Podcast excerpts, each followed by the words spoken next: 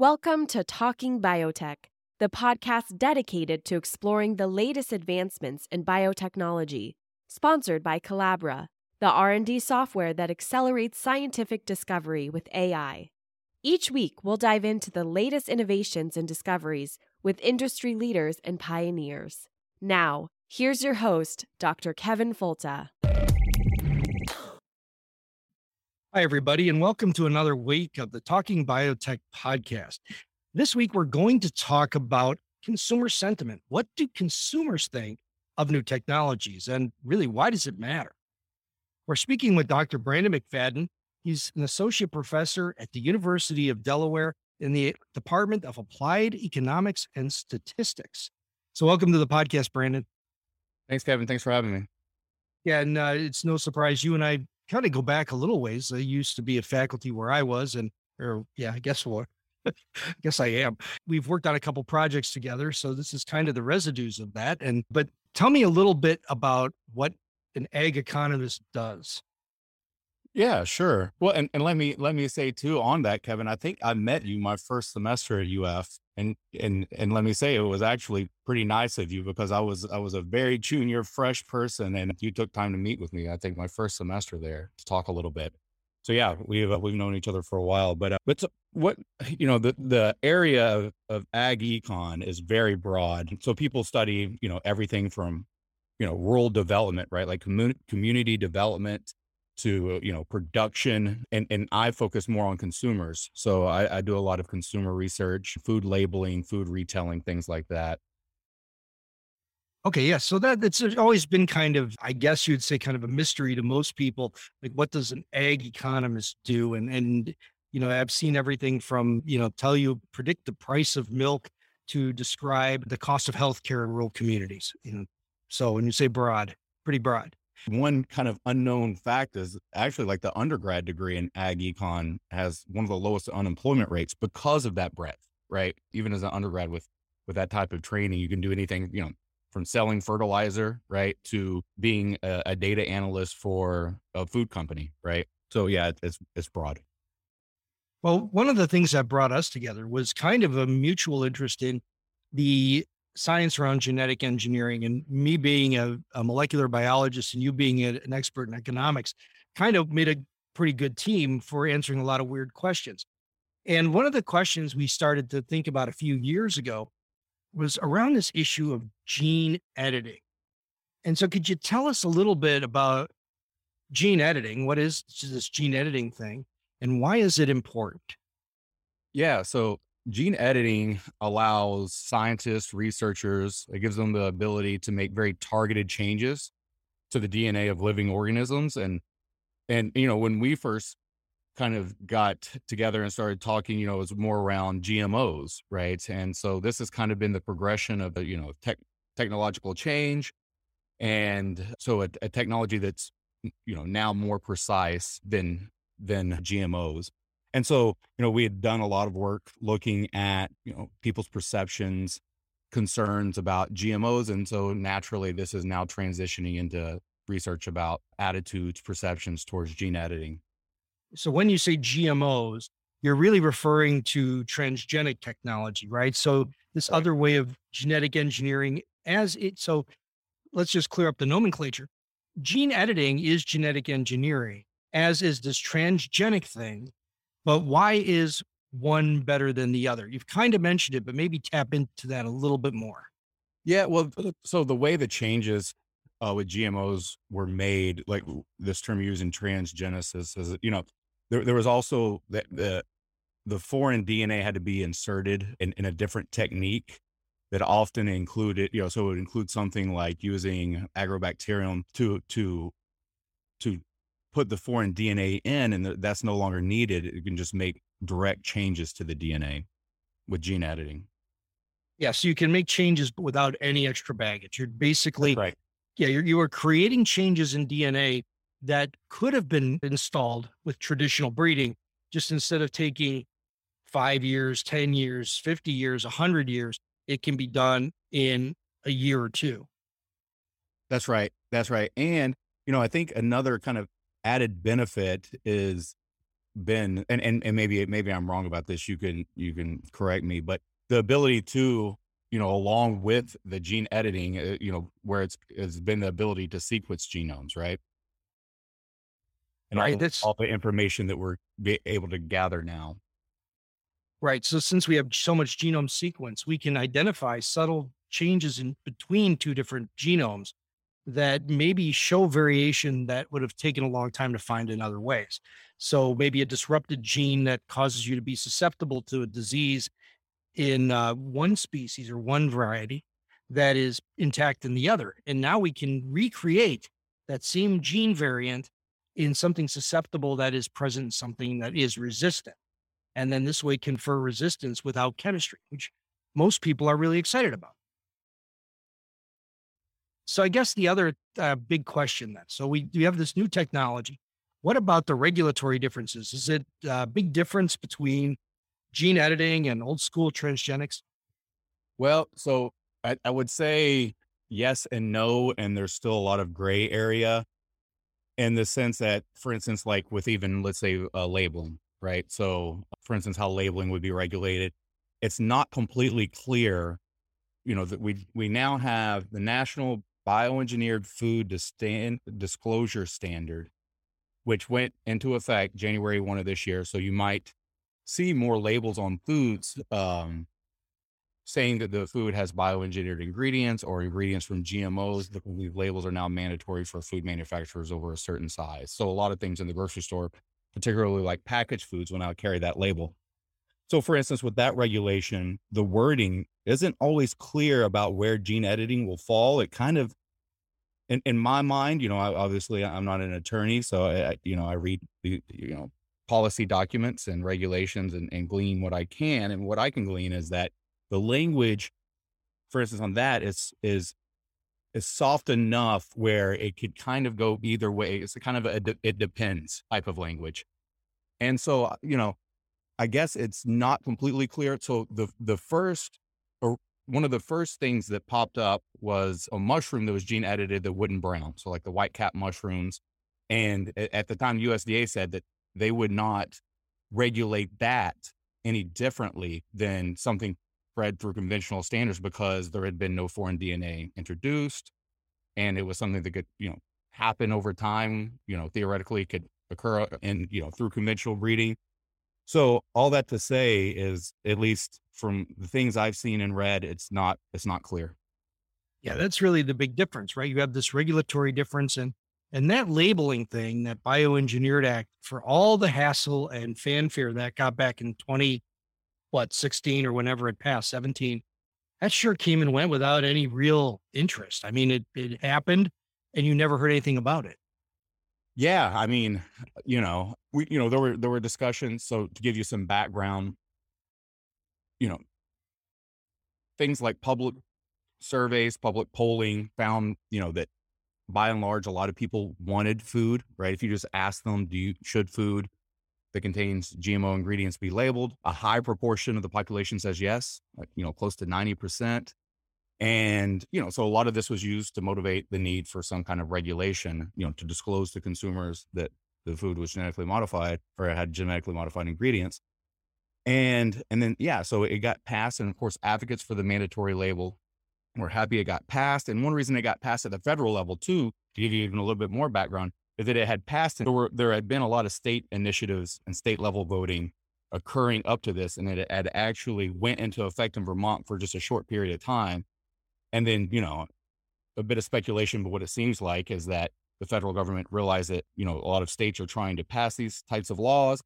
And, you know, for a food manufacturer or just, you know, our, our food system in general, it's very difficult if every state has different laws. And so you know, rather than having kind of this patchwork regulation where every state has a little bit of a different type of standard, you know, uh, so it was, you know, an idea to get everything on the same standard. And so advocates were uh, for mandatory labeling were happy. You know, I, I, think that was definitely a win for them, right? When it got labeled, but then they weren't very happy with some of the disclosure options, which were things like a QR code. That was kind of the first thing they weren't happy about. You can also disclose with text or a symbol or a web a web address, but like that symbol hadn't been identified yet when the policy was first when it when it first passed. they said we're going to allow a symbol, but it hadn't been developed. It has since been developed when it was when that symbol came out. Advocates for mandatory labeling also weren't happy with that because they thought it was, you know, I guess too appealing and and were uh, and allowed and allowed uh, food manufacturers to use the word bioengineered rather than genetically modified. And so advocates for mandatory labeling were also not happy about that. So, so all that to say, there was a little, you know, there, there was definitely some conversations and, and points raised while it was, you know, going, while, while it was becoming established. But as far as consumers or the public, no, you don't really hear much about it. Yeah, there, well, it still is a lot of noise being made about it. I know the Center for Food Safety is still going to court and still suing the government over those labels. They want a skull and crossbones on the food, right? And not this uh, bioengineered, you know, waterfall with a tulip and a flying bird, right? Which you know, which is really, I mean, it is just shows what a crazy distortion this is. Right. So the, we were going through all these machinations. We have labeling. We have is this something that's extraordinarily unusual? I don't know that the government knows. I don't know that that scientists know and we sure don't know what consumers think. And so that's the stepping off point for this work. And so, why do we even care what a consumer thinks about a technology and food? Yeah, so that's a great question, and and it's to be honest, something even myself, you know, that I struggle with as a researcher. It, you know, because obviously as a researcher, I'm not I'm not trying to necessarily advocate for anything, but when I look at the evidence, for instance, with genetically modified foods, or you know, there's overwhelming evidence that it's safe, and you know, this is really what got me into this area originally when I was a PhD student, and in my dissertation, I I did a, one of one of my chapters of my dissertation was a paper on perceptions of human actions and, and climate change and then the safety of GMOs because I've always kind of been interested in this inconsistent thinking right? And we see a lot of scientific evidence, right, to show that human actions are causing climate change. And and there's a lot of people that accept that, right? They accept that scientific evidence and they say, okay, I'm going to change my behavior, or, or you know, I be, at least uh, believe what the the evidence is showing.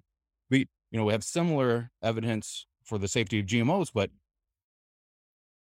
the breakdown of society who thinks the GMOs are safe is a lot lower than the you know the proportion of society who thinks that human actions are causing climate change. And so we provided people with information to see like what that did to the release. But all that to say, there's why we should, so why should we believe or uh, be concerned about what people think about this technology and food is one, you know, we want to, in general, my research area, what I'm interested in are things like perceived risk and actual risk and the differences between those and things that lead to people either you know not prioritizing some risk or being too concerned about risk they shouldn't be concerned about. But so you know that's kind of just on the behavioral front. As far as like a food for production front you know obviously if if there's high aversion to a technology that increases production and then so that takes you know it, it effectively takes that technology out of the hand of producers because consumers are so averse and then they can't grow these types of crops or what have you, then it can affect things like the supply of food, the prices of food for a lot of people. And particularly for people who might not care so much about GMOs and have less disposable income to spend on food, right? It also raises the food prices for those people. So there are, there, you know, so there's a lot of layers on why, and it just kind of depends on how you want to think about it or, you know, what the research question is as to specifically what you know why we should be concerned or what the motivation is kind of topic driven. Sorry if I, I, I, talked in circles there a little bit at the end but but all that to say there are several reasons in my mind why somebody might be concerned or be interested in researching consumer concern of a food technology I, I think it's fascinating because i think consumers are nuts in a lot of ways they're and i don't understand this part that you can give consumers a new iphone and they're thrilled. They don't care how it works. They don't know how it works. It makes magic waves. the, the waves that come out of your mouth trans, transduce into magical electronic waves that move through space and satellites and come down somewhere else into somebody else's ear.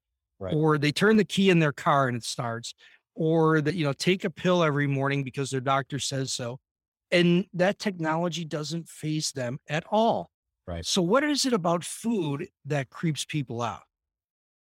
Oh, that's a great question. It really is. And and it's not just, you know, that's one thing that's kind of shaken out, right? Is it, it's it's it's a lot of things. You know, it, it's concerns about technology and and and like you said, specifically with food, right? Because you know, one thing that we've kind of learned from this recent research we've been doing, you know, is we know, like for instance, GMOs haven't really been tied to healthcare, but we know that it's you know been used in healthcare, right, for like producing insulin. But it, it you know it's not really on the top of mind of the public in that area. What is, of course, like we talked about, is food, and so you know, obviously, I mean, we individuals have close connections to food, right? We make a lot of decisions about them. It has to do with our human health, right? But then, like I said, there's layers beyond that, right? So, like things like concerns about a company controlling the food supply or owning, you know, having a patent on, you know, something that they see as a, a living, right? And so eh, you're, you're right. Consumers are funny in the way that it, it, it's it's a lot of different things. And if you ask, you know, ten different people why, you know, who say they're averse to GMOs, if you ask ten different people why, you might get ten different answers. I think I have a hypothesis on this too, in that if you are a big fan of Dan Kahneman and how he talks about the system one, system two thinking, uh, that the emotional side of your brain is the one that responds to things like messages about food that uh, we think about the cultural aspects and the social aspects and the feelings that we have around food. You know, you say, what do you feel like eating? Not what nutrition are you lacking? And so it, it, there's an emotional side to this. Whereas with medicine, it's very much a cognitive thing. You're looking for a solution to a problem that you're having. And so, you know, insulin coming through a recombinant DNA, nobody cares. It, it doesn't seem to matter. And so that's my hypothesis. I don't know if that makes any sense. It it does well, and, and you're and you're right about the emotion. For instance, there's some researchers at the University of Toronto who have a paper and, and they looked at people who they called absolute moral opponents. Essentially say, eh, you know, they're they're essentially is a group of consumers of the public who, you know, no matter how high the benefits are, no matter how low the costs are, they are just unsupportive of the technology. Right. And so they term them, I think, as like moral absolutists. But what they found was that that group was more likely to be disgusted by the technology. So it was, you know, so all that to say, it's it was it was emotion, right? The the people that were just completely against the technology were more likely to have an emotional response to the technology as well. And and if you look at some of the communication that comes out from opponents of the technology, it's usually, you know, it's it's it's usually memes or you know images that they've made that really invoke disgust and so one you know i think you're absolutely right that there's an emotional component there and and and it's emotional and this and this perceived risk that they really don't understand or can control and and you know to build on that you know example of asking people why they don't eat it you know i know there was a video uh, some years back about GMOs. I think it was a Jimmy Kimmel, Kimmel skit where they, you know, do the man on the street and ask people questions. And they went to a farmer's market and asked people if they eat GMOs, and they said no, and they asked why. And you know, several people said, "I don't know." Yeah, I just know I'm supposed to avoid it. Yeah, no, that's exactly it. It, it it's been made to be a, a, a negative technology, and there came up, you know, and the reasons for that are many, and maybe a great topic for another podcast. But we know where we got how we got to that. We know that it was a communications foible on, on the part of many companies that were promoting the technology that ignored the consumer. And so we try to rephrase this around gene editing to get it right. So we're speaking with Dr. Brandon McFadden of the University of Delaware. This is a Talking Biotech podcast. We're talking about consumer attitudes towards gene editing. This is Colabra's Talking Biotech podcast. We'll be back in just a moment. This episode is brought to you by Colabra, the data monitoring platform designed to reveal research insights and streamline reporting across your organization. With Colabra, you'll gain a comprehensive view of your research workflows, simplifying scientific IP governance, compliance, and analysis. Visit Colabra.app to learn how you can transform your research process today. C O L A B R A dot A P P. And now we're back on Colabra's Talking Biotech podcast. We're speaking with Dr. Brandon McFadden. He's an associate professor at the University of Delaware and an ag economist. And Brandon and I have been working together for a few years now on answering some questions about genetic engineering, but mostly now in the area of gene editing. But more importantly, how do consumers feel about it? Because if we understand how consumers feel about a new technology, the messaging around it can be better crafted. And so, whether you're the company that's producing the gene edited seeds, or a government in charge with regulating them, or a consumer who just is concerned about their food, it helps us communicate to those groups and, and from those groups to accurately give information to consumers. So, in the recent work, you did some survey work. So, could you tell us a little bit about the surveys, maybe where they were held and who was actually surveyed? Yeah, sure. So yeah, this project that we're working on, it's several collaborators, uh, Joy Rumble, Dr. Joy Rumble from Ohio, the sorry, the Ohio State University, Katie Stofer, Dr. Katie Stofer from University of Florida, and Kevin, also University of Florida. And we started this project. It, it began with focus groups. And so Dr. Dr. Rumble was in charge of writing these interviewer, you know, the, the interviewer guidelines for this. This was kind of her baby on the project. But the, the thing that was really interesting that popped out from these focus groups, and when we we conducted these focus groups, and uh, one in each census region. So there was one in Philadelphia, one in Dallas, one in Columbus, Ohio, and then one in San Francisco. The really interesting thing that kind of came out of that for me was the first, you know, just the first question after essentially introductions was, you know, what what are your thoughts about gene editing? And by and large, at every location, the first thing that came out of participants' mouths were it was about the medical side of gene editing and thoughts about that. And, and, and food would, mm. you know, they would move on to food at some point, but there was generally a, a focus first on healthcare, health and medical applications, and then also more of a discussion around that than food. So, you know, we kind of found that very interesting because, as I, you know, said earlier, that wasn't necessarily the case for GMOs, even though there, you know, could be health or, or, or food applications, you know, there's much more of a focus in the public's mind on food, but we're not finding that with gene editing. And so the focus groups, you know, and since then we've done subsequent surveys to try to understand more about how to communicate to the public and, and how really more is we're trying to figure out how the commu- the public would prefer to be communicated with about these types of issues and and so that's kind of what we're focusing on now and we've done some stuff also around this new labeling that's occurring and what it might mean for gene editing for consumers i guess the thing i think about is where did they get these sentiments mm. because when i when when i was i went to one of the focus groups i think philadelphia and i could not believe the answers that I was hearing. It was completely different than what I would have anticipated.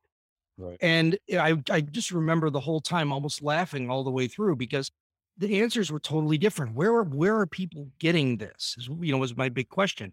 And so where are people hearing about gene editing associated with human health if they're not listening to this podcast?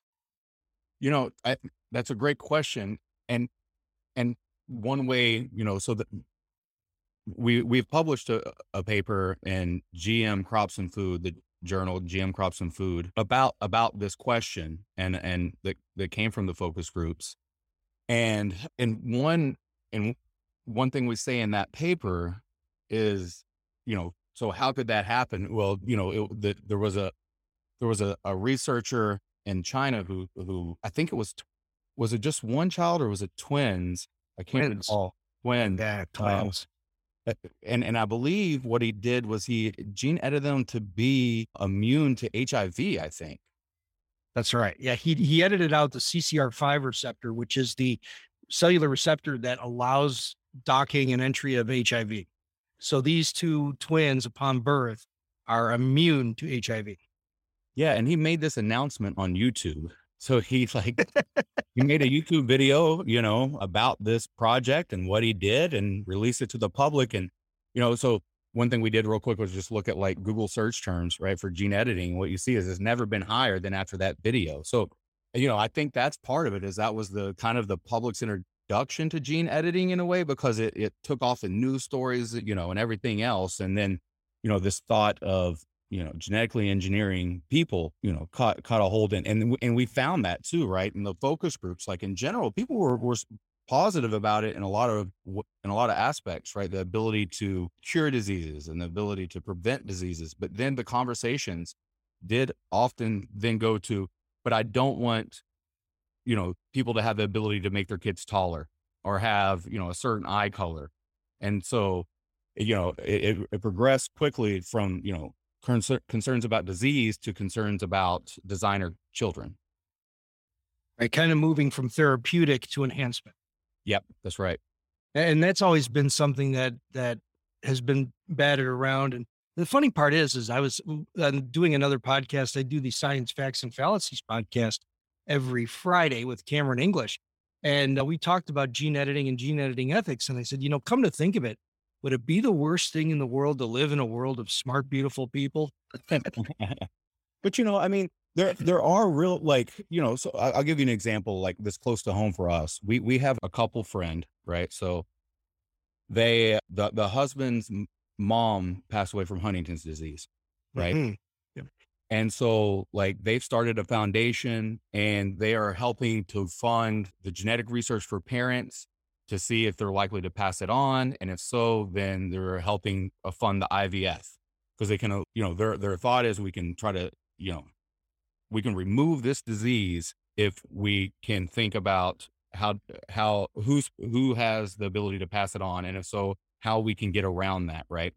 And so we we there's a lot because of the techno the innovation in technology we're now seeing ways that we can identify diseases and and and, and take them you know out of the population and I think that's very attractive to people. So, you know, because we've all got a family member or a loved one at some point that has had a terrible disease, right? And so I, I, th- I think that just hits. Uh, and again, so that that becomes an emotional issue, right? We don't want our loved ones to have to go through these things, and so I think that really drives home, you know, in a positive way for for the public.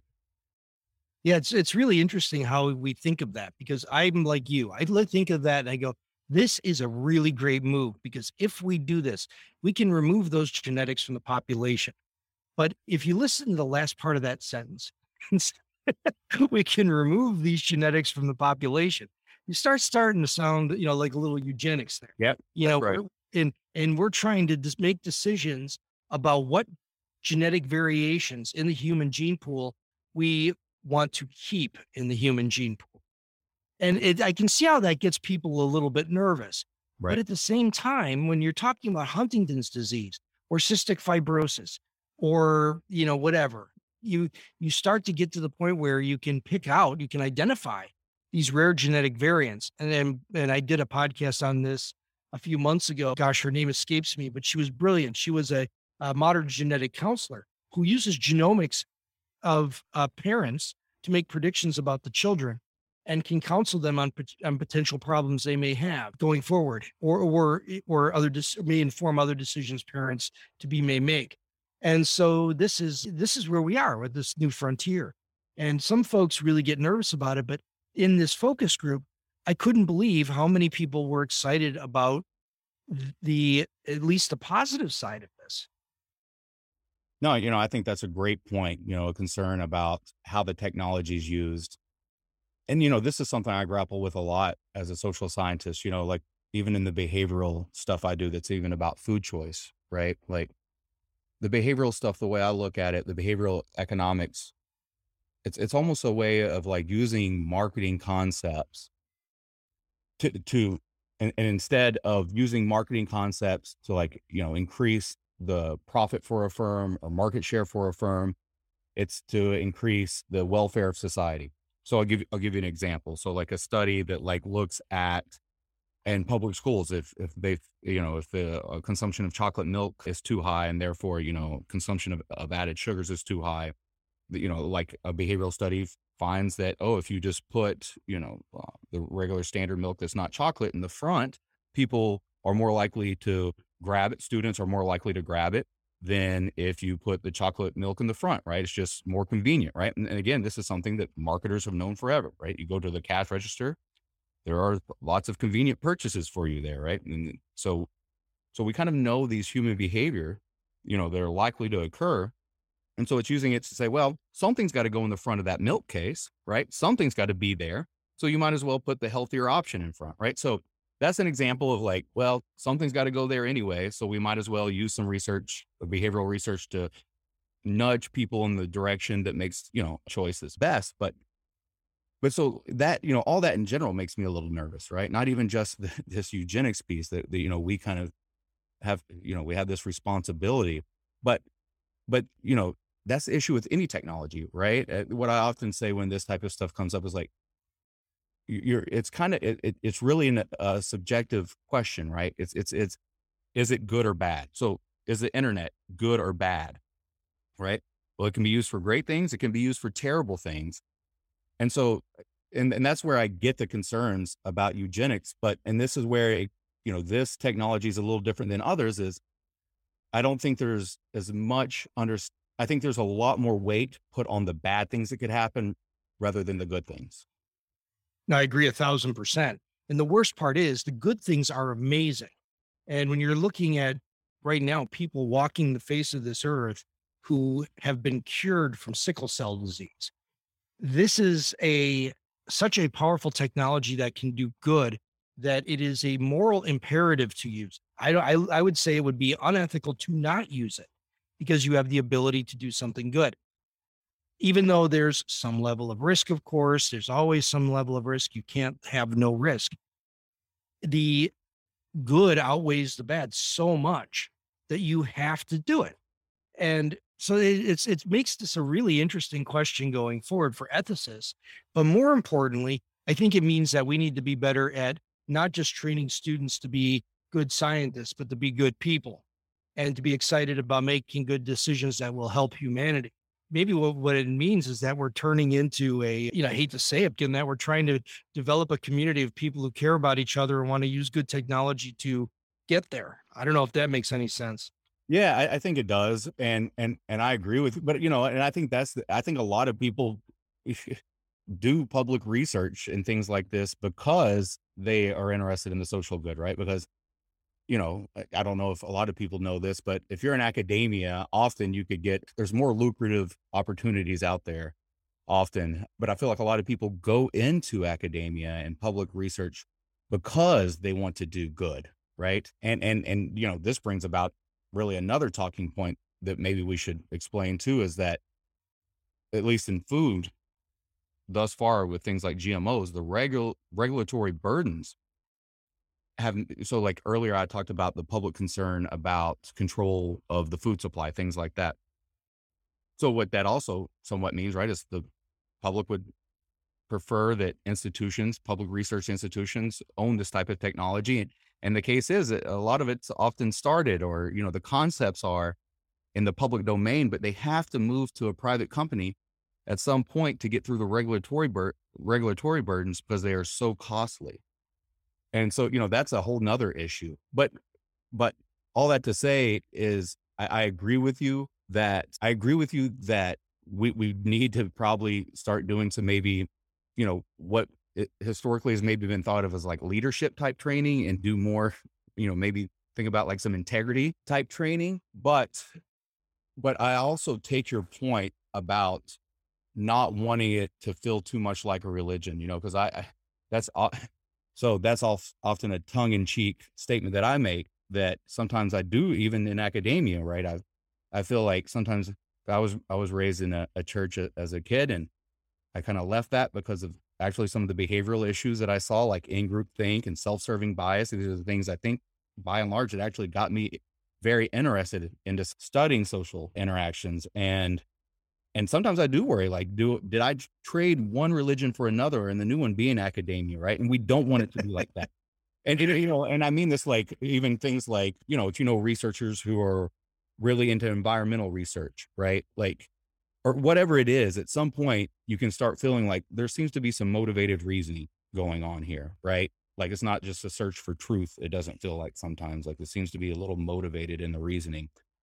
And so, uh, I mean, that's something, it, it that's something I also worry about. Yeah, I guess the good ones though do check themselves against that. I think that Oh, that's the. No, you know no, that's the beauty of that. And no, and uh, yeah, I, I get where you're going though. no, and that's what I'm saying is like how how how do you get academics better at interacting, engaging with the public about the science? But this is this is the difficult thing too, is because often academics aren't necessarily the best communicators.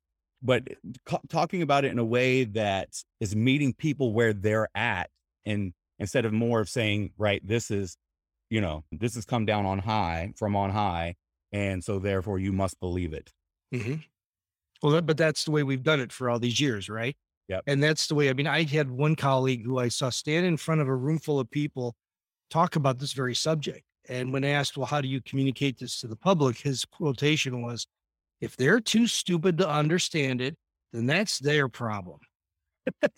and that and that and that's the issue is at some level it starts to feel like it's just a way for someone to look down their nose at someone else right it's, it's That's right. i've got the more you know i've got i've got the uh, intellectual uh, superiority and and and you're and you're right and that's what we're is particularly with this project that we were talking about earlier that we're we're trying not to do and it- and we it's more about meeting people where they are you know it doesn't matter who i talk to and how crazy their beliefs are you know, crazy subjectively to me. In general, everybody's got the same goals. Everybody wants to be a positive contribution to society. They are concerned about their families. They are concerned about their loved ones. They, you know, concerned about their pets, right? Th- Their health, Their health. Well, you know, their, eh, you know, so our community. Yeah. the goals are in general all of our goals are the same there are a lot of things that go on that put d- people in different places in life and so yeah we've got to start communicating science in a way that's meeting people where they are rather than communicating to them as as though they're already at where we want them to be Sounds exactly like like a good plan. And when when we do want to communicate with people, what is the best way to be doing that? I mean, is is there any real prescription that we've learned that we could tell people in our field or scientists, scientists may be listening? Here's some tip that maybe would be a good way for you to connect better. Yeah. Well, so one thing I really was just describing is that generally we have very similar values in life. Even if someone disagrees with you about a topic, they might even, so for instance, take something like food. In general, people want food to be available for others, they want prices to be low, right? So, so, you know, thinking about like they have that goal, right? But then there might also be this other thing about, well, we should avoid GMOs, right? So, I think one, trying to connect on those big values and say, you know, well, let's think about how our values are similar and we both want people to be able to afford food and have food available. And and this is, you know, something that's been talked about for a while, right? Connecting on values and trying to understand really the person you're communicating to, again, meeting them where they're at, understanding what's important to them and where their values, right, right, and and trying to connect how whatever the technology is might be beneficial to those values. You know, some other things that have been talked about, and we've tested some of this, are things like a narrative. So, for instance, like with gene editing, um, and and particularly specifically to citrus greening, uh, which Kevin, do you want to give a little background on citrus greening? I can give a little bit. Yeah. So citrus is infected since 2005 by bacteria that's spread by an insect, and it causes a, a one way decline in that in general. I mean, there's some unusual cases where they've reversed it, but or whatever. But in general, this is a one way trip. And it's caused a 50% decline in citrus production in Florida. It's now been detected in uh, Texas, Arizona, Florida, um, and California. And so, what it really means is less and less orange juice or fewer oranges and higher prices. So, that's citrus greening in a nutshell. That's right. And and so the big concern, you know, at the beginning too, the the spread was incredible. Like at one point, it was ninety percent of something of the acreage in Florida. I mean, it's, it was crazy. And so there were real concerns that hey, we're not going to have any essentially citrus production in the U.S. possibly if we don't figure this out. So not even like to, to what Kevin said, higher prices, things like that, but also like imagine that we no longer have domestic production of something, right? And so in this study, we just showed this clip from CBS that a news story about this, right? That was really we, we we describe as a narrative. So narrative being kind of telling a story, right? And and it told the story and it showed farmers and what they were going through and how devastating it was. And it made this, you know, it made this very salient that hey, this is a bad thing, this disease, and and it might literally wipe out the citrus production in the U.S. Now, communication like that's very effective, right? In the sense that people, you know, stories matter, stories, right, or connect with people. But not only that, but it's not just describing, hey, it's got this technology that can stop this disease. It's giving people some context, right, of why it's needed. And that and that's the thing that's going to be missing from, you know, food labeling of food, kind of, you know, perceptions of it currently is, you know, just kind of been told it's bad. There's been no context on like why it's needed, right? And so describing the the problem and why the solution is needed is, is a good way to communicate as well.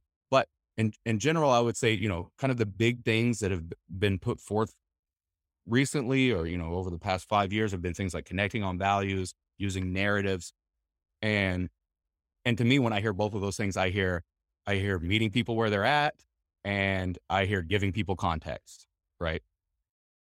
Oh, that's it. I mean, we t- I talk about this a lot in my training sessions that we talk a lot about you know the common values and common ideas but really what it boils down to is find the unifying uh, information the places where you agree and how this technology can help solve big problems we all care about and that's been if you go back through the talking biotech podcast i start every podcast with tell me about the problem and this one we didn't because it's a little bit different but in most of them it's you know let's describe a problem to solve and then let's come up with technology to solve it and when you introduce it that way, you're not doing something because it makes a company more money or because it, you know, has the primary goal or increases something for farmers. You're solving something that people care about.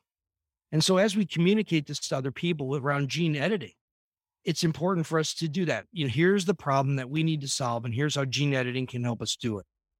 And I really think that that those are kind of the you know magical show notes here that will help us all be better communicators based on this kind of research. Though you said earlier, like that the companies were bad at communicating to the end consumer, you know, the, what you were just saying, it made me think about, and, and, you know, providing people more context is that's part of the issue is that, is that they weren't the end, they weren't really the consumer for the companies that were selling the technology. Firms that pr- produce, you know, GMO seed were very good at communicating to the growers and the growers understood the benefit. And that's why we see you know high high proportions of of acres of for things like corn, soy, and cotton planted to GMO varieties is because you know producers have challenges and this technology solves those challenges where the communication broke down to was you know to the food consumer right so that that that information was very salient to the producers and that's you know we've seen wide wide adoption and and the issue is like you know you mentioned earlier we might use iPhones and not know how it works, but we don't necessarily care. And that's the issue with food that is difficult for somebody to wrap their mind around is because you eat food, you know, three times a day, you know, every day. And so this is a, a, a decision that's made very often, yet only about like 2% of the population uh, are, are involved with agricultural production. So there's a big disconnect, right, between like kind of the, the challenges of food, the, you know, food produce or ag producers are facing, farmers, and and what the food consumer is facing, right? And and there and there's the the communication needs to close that gap. That's a really good point to go out on. It's it's about closing that gap and about trying to help consumers understand where it is based upon values-based discussions that all of us should be engaging as scientists. So, you know, Brandon, you know, thank you very much for joining me today. And if people want to follow you on social media, where can they find on Twitter at McFadden Ag Econ? Yeah, so it's M C F A D D E N Ag Econ. That's it. Well, you know, Brandon, well, thank you very much for joining me today. I really appreciate it. And as time goes on, let's do this again because it's really important for the listenership here to understand what we're learning about consumers and what they really care about. Absolutely. This was a lot of fun, Kevin. Thanks. And for everybody listening, thank you again for listening to the Talking Biotech podcast. If you haven't noticed, if you go to iTunes and you look at the top podcasts in the life sciences, we're up there. That means the Talking Biotech podcast, but you as the listener are making that happen. And if you imagine that these other podcasts that surround Talking Biotech in that list are like from NPR and the American Psychological Society, they have professional producers and professional hosts that actually do this work. And because of a loyal listenership, we are being heard by many voices, many ears. We're, we're creating voices being heard by many ears. And why that's so good is that the higher we rank in iTunes, the more people that will listen and the more people will share this content. So if you could do me a big favor and share this with someone you know, if everybody that listens gets one more person to listen, we can uh, really do some very positive damage in the iTunes charts. Uh, give NPR a run for its money. So thank you very much for listening. This is the Talking Biotech podcast, and we'll talk to you again next week. You've been listening to Talking Biotech, sponsored by Colabra, the platform that bridges the gap between siloed research tools. With Colabra's electronic lab notebook, scientists can work together in real time, sharing data and insights with ease. Revolutionize your research collaboration. Sign up for a demo today at colabra.app. C O L A B R A dot A P P.